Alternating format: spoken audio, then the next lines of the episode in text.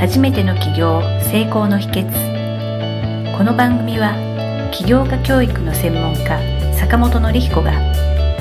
初めての起業で成功するために大切なポイントを毎回お届けします坂本先生、本日もよろしくお願いいたします。はい、よろしくお願いします。坂本先生の書かれました、えー6つの不安がなくなれば、あなたの企業は絶対成功するのご著書の中から一部分をピックアップしていろいろ詳しく聞かせていただいております。で本日は第6章の企業に必要な知識がみるみる積み重なっていく唯一の方法の章の中から、えー一部分を取り上げて詳しく聞かせていただきます。はい。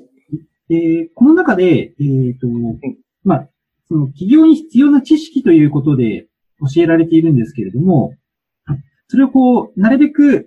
まあその知識を身につける時間っていうのは、ある意味準備期間になるかと思いますので、なるべくそこを短く、なるべく早くこう、それでいてこう、勇み足にならないように起業されたいっていう方は多いと思うんですけれども、まあそういった方に坂本先生がされる必要な知識を身につける方法ということがありましたら、教えていただけますでしょうか？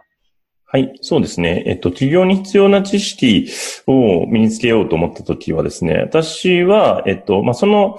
ジャンルですね、えーの本をまず徹底的に集中して読むっていうのを行います。はい。で、例えば、なんでしょうね、えっと、飲食店をた例えば開きたいなというふうになったら、えー本屋さんですね、ちょっと大きな書店に行きますと、えー飲食店のなんか開業マニュアルじゃないけど、開業について書かれた本って結構あったりするんですよね。はいで、その本を、まあ、最低5冊からまあ10冊ぐらいは買ってきて、えーまあ、多読っていうのを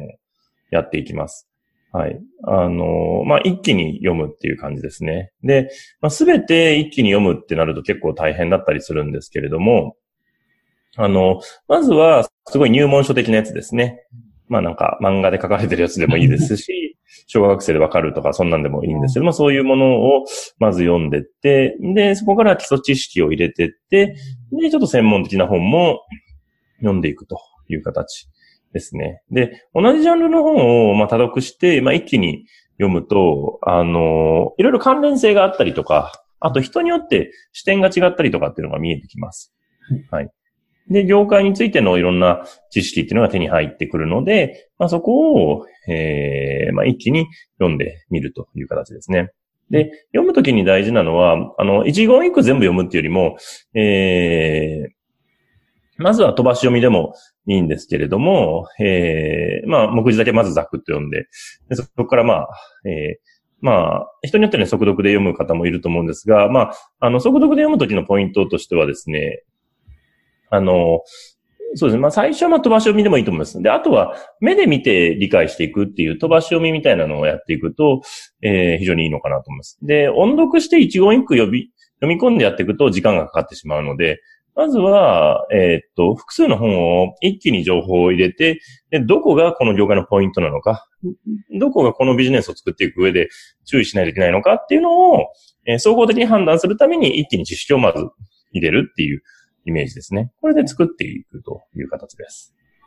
はい。あのー今先生おっしゃいました、そのはい本をたくさん一気に読む。しかもあの、一冊をこう繰り返しではなくて、まあ、はい。5冊から10冊をこう、たくさん読むっていうことだったんですけれども、あのーその考え方のはい。ことを教えていただきたいんですけれども、例えばその10冊読んだら、はい要するに共通して書いてあることっていうのは、これはもうその業界の基礎知識というような、そういう考え方をとけばよろしいんでしょうか？そうですね。同じように共通してくる、出てくるところっていうのが多分あると思うので、まあそこは当然共通認識として押さえておかないといけないというところになりますね。はい。あ、ありがとうございます。あの、実際に例えばその本をたくさん読めば、あの、今おっしゃったようにこう、まあ、いわゆるインプットの一番効率的なやり方の一つということを教えていただいたと思うんですけれども、はいあの、まあ、そのインプットをより効率的にするですとか、はい。インプットがこう、どれだけこう、深深くインプットできるようになるとかっていう、その効率的な部分っていうのもまた結構気になる方っていらっしゃると思うんですけれども、はい。例えばこう、そのインプットをこう、活かす方法ですとか、より深く学ぶ方法とか、そういったことっていうのは何かあったりしますでしょうか？はい。で、インプットをさらにより効率よくしていくっていう時に大事になってくるのはやっぱアウトプットですね。はい。で、学んだ知識を発信するっていうことがすごく大事になってくるんですけれども、はい、で知識をただ出ただけだと、あのー、実はあんまりその記憶にも定着しないというか、やっぱりアウトプットして初めて、えー、定着しますし、あと使える知識になってくるんですね。はい、単なる。で、ビジネスやるときは単なる暗記の知識っていうのは実はあんまり必要なくて、はい、いかに現場に即した形で使えるかっていうところが、うん、まあ非常に大事になってきますので、うん、えー、学ん本で学んだことを、まず一番簡単なアウトプットは人に話すんですよね。うん、はい、うん。読んだ内容を人にシェアしたり、話した、ね、話して、口で言うっていうのがまず一番簡単。で、その次が、えっ、ー、と、書くっていうところですね。書いて、うん。で、これは別に書くっていうのは別に自分の日記でもいいわけです、別に。はい。うんうん。あの、どういうことを学んだかっていうのを書くっていうのも。で、こうこうこうやろうと思うっていう形で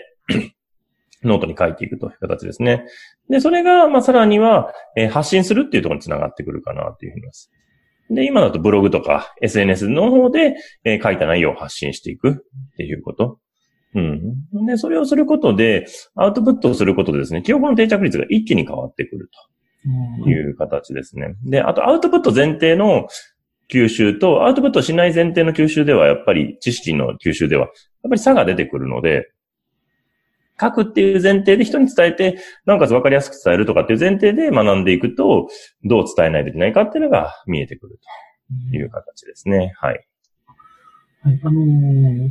まあ、例えばその大学なんかで、はい、大事な授業とかをたまたま都合で出れない友人が、後で、はい、あの、授業の内容教えてよとかって言われたときに、何かこう集中して、その、いつもあまり集中力がないんですけど、そういう時に限ってこう集中力が増すとか、そういうようなイメージなんでしょうかね。今のそうですね。はい。あの、実は教える方が学んでることになるので、はい、うん。教わる方よりも、だからやっぱり人に教えるとかっていうのはすごく、えー、インプットが強化されていく。はい。うん。ことになってきますね。で、それをなおかつ文章とかで、えー、他の人にも分かりやすく伝えるっていうのも、これもまた、自分の記憶の定着にもつながってくるし、あとそれ実践に活かすってことがね、つなが、えー、やりやすくなってきますね。で、あと、その本を読んで学んで大事なのは、まあそのアウトプットの、に通じるんですけども、アウトプットの中で、えー、一番大事なのが、やっぱ実践するっていうことなんですよね。はい。実践する。本で学んだことを、えー、それを、えー、ちっちゃい形でもいいんで、なんか実践してみるというところですね。で、もちろん全部が全部いきなり実践できるかどうかっていうのは、その、ね、あの、学ぶ内容によって変わってくると思うんですけれども、どうにかこれ実践できないか、ね、今すぐ。だから、いきなり企業でなんかするっていうよりも、今の仕事にまず活かせないかとか、っていうところを考えたりとかして、常に実践するっていう癖ですね。これをつけられるかどうかって非常に大事です。うん。で、で、僕らはそれを、まあ大事にしている言葉として、あの、地方合一って言葉を大事にしてるんですけれども、まあ、えー、知って行わないのは知らないのと同じ、知って行ってこそ本当の知恵となるという教えなんですけれども、まあ知識と行動は一体であるという教えですね。はい。なんで、えー、ただインプットだけするのっていうのは、えっ、ー、と、企業の勉強という意味では、ほぼ意味がないなというところですね。そうやって、えー、実践する。で、最低でもそのアウトプットする。ね、SNS とかでシェアするとか、ブログで書くとか、最低でもそれでもいいんですけども、人に話すとかでもいいんですけども、やることで、本当の生きた知恵。まあ、真知って言いますが、まあ、真実の知恵っていうものになってくるというところですね。はい、なるほどですね。あの、まあ、そう考えますと、あの、まあ、もちろん一人でできる人もいらっしゃると思うんですけれども、例えばこう、読んで学んだことを何かこう実践しようとすると、あの、なかなかこう、何をどうしていいかが、やりたい気持ちあるけど、わからないっていう方もいらっしゃると思うんですけれども、まあ、そういった時に、例えばそういう環境とかって、すごい大事な、その方にとってですね、大事なのかなっていうのを思ったりしたんですね。はい、のまあ、仲間ですとか、はい、あと、そういう、場とかですね。はい。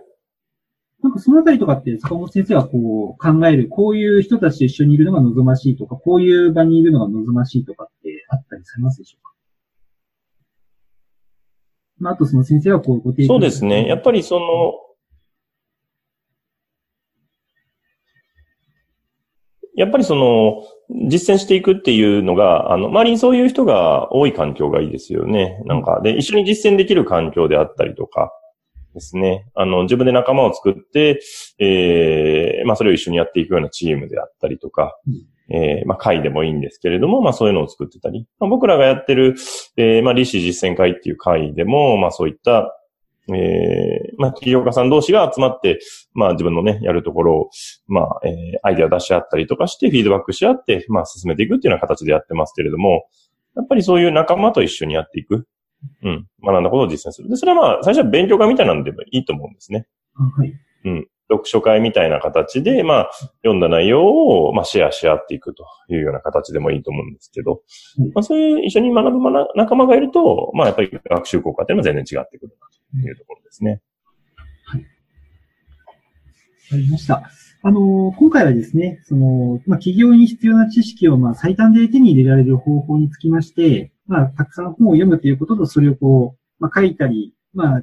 小さくてもいいので実践をするというようなアウトプットの2つが大事ということを教えていただきました。えー、坂本先生ありがとうございました。また次回もよろしくお願いいたします。はい、ありがとうございました。今回の番組はいかがだったでしょうか？あなたの起業の気づきがあれば幸いです。なお、番組では坂本典彦への質問をお受けしております。坂本典彦公式サイトよりお問い合わせください。坂本典彦公式サイトで検索してください。ではまた次回もお楽しみに。提供は世界中の一人一人が志を実現できる社会を作る立志財団がお送りしました。